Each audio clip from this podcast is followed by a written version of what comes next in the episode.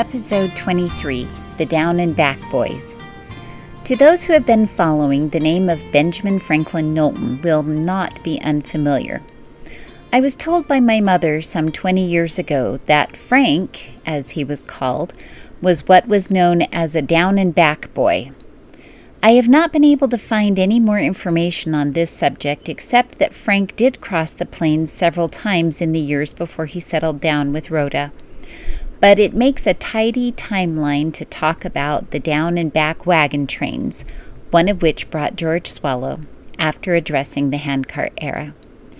Down and back, or church trains, were a practical and economic solution for the next phase of emigration.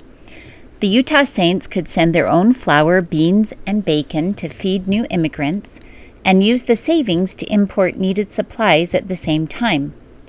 Beginning in 1860, these trains also helped circumvent some of the difficulties brought on by the start of the Civil War, as there were grave concerns that any form of transportation would even be available to the incoming Saints.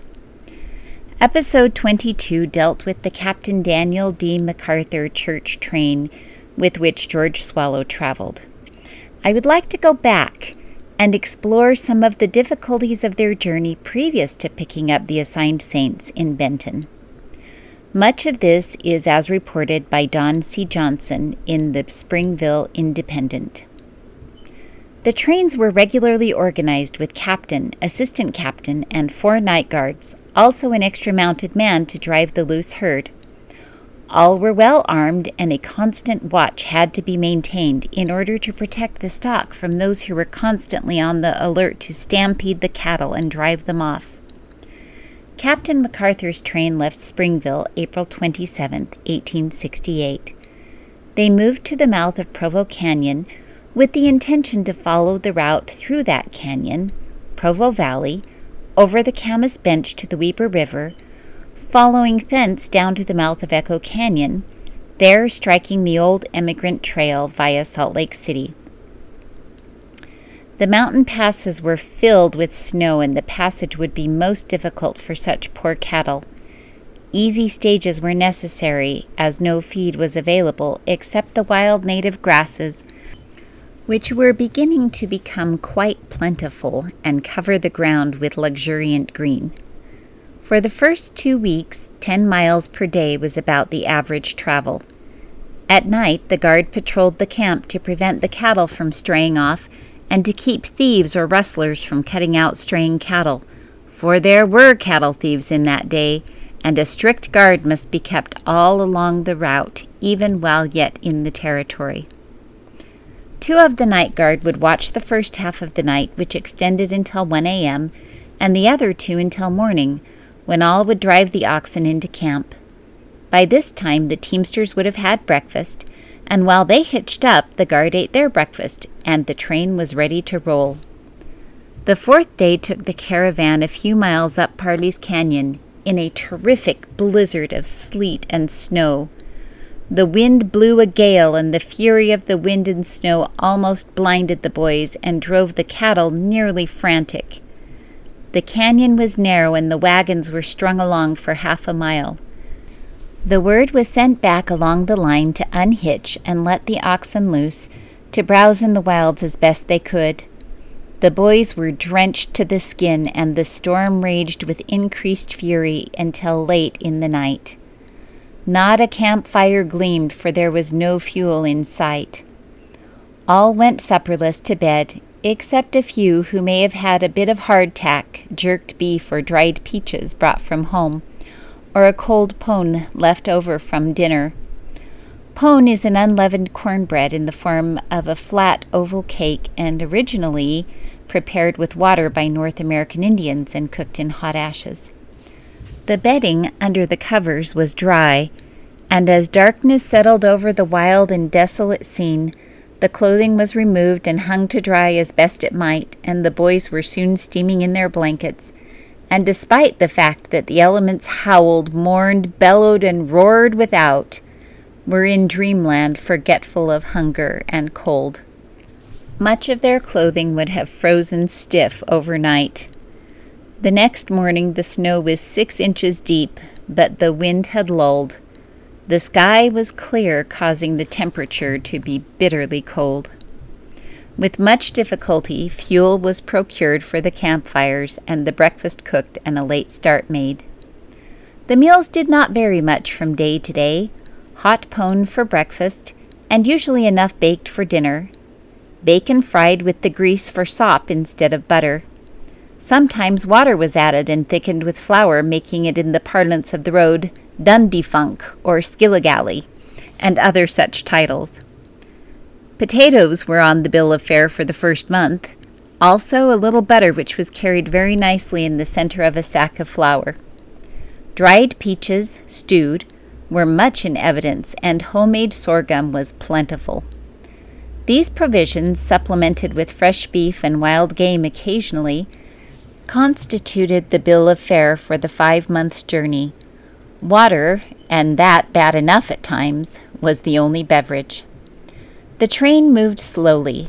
The grass was getting fine, and as the train moved from day to day, one could observe the erstwhile sad eyed and wobbly, almost winter killed oxen begin to get thunder in their necks and flesh upon their bones. Many were unbroken, and some had never been yoked before this trip, and many were mismatched and resented the new and strange life. Beyond Ham's Fork in western Wyoming, for miles the graders were at work, and all was life, animation, and novelty. Here in the wilderness, with wild nature on every side, man with the plow, scraper, and blasting powder, and an army of men and teams as far as the eye could reach, was grade being made for the great continental highway which connected the oceans with bands of steel. One night, the wagon train was corralled on a beautiful plateau overlooking the creek bottom, wide and green with great clumps of willows studding the green expanse. This was one of the ideal camps of the entire trip, and there were many. Each camp was made by corralling the wagons in the form of ellipse, half on one side and half on the other, drawing near together at the ends the front wheel of one wagon close to the hind wheel of another, with the tongues on the inside, thus forming a corral into which the cattle were confined. This served as a barricade if attacked by enemy, in which case the oxen were rushed inside, the wheels chained together, also the opening at the ends, making a fairly secure stockade.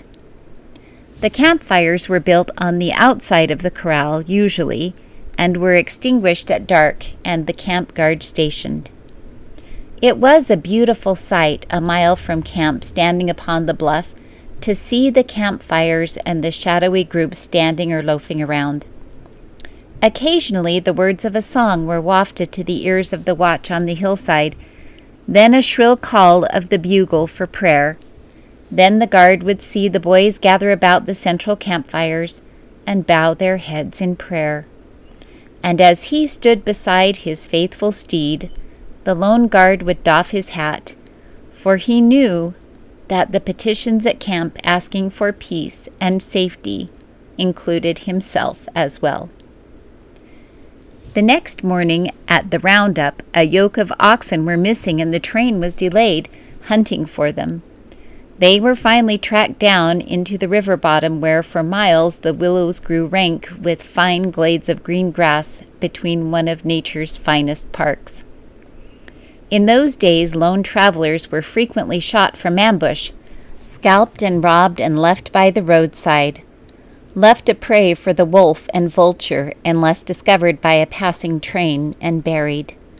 Thus, the single night guard that was finally left to hunt for the strays spent a dangerous and tense day alone, but never gave up until, as the sun's last rays were disappearing, he located the oxen and with them caught up to the wagon train late that night. Having not slept, he gratefully sank down on a quilt and slumbered soundly. The next morning, the camp was awakened at daybreak by the most discordant din that ever saluted human ears. It being the first time that a night guard had slept in camp, the camp guards concluded to waken him in regulation style. Several teamsters were awakened, and all the bake kettle lids assembled. when a man took one in each hand and using them like one would use a pair of cymbals, struck and ground them together, making one of the most hideous grating sounds imaginable.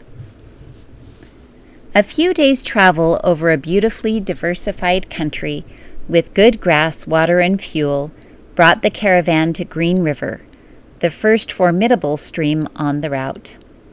At this season, the great stream was at its height. The banks were full and the flood running at tremendous velocity and force. It took a full day to swim their herd of oxen across the swollen Green River. At this depot was left the first installment of returned supplies.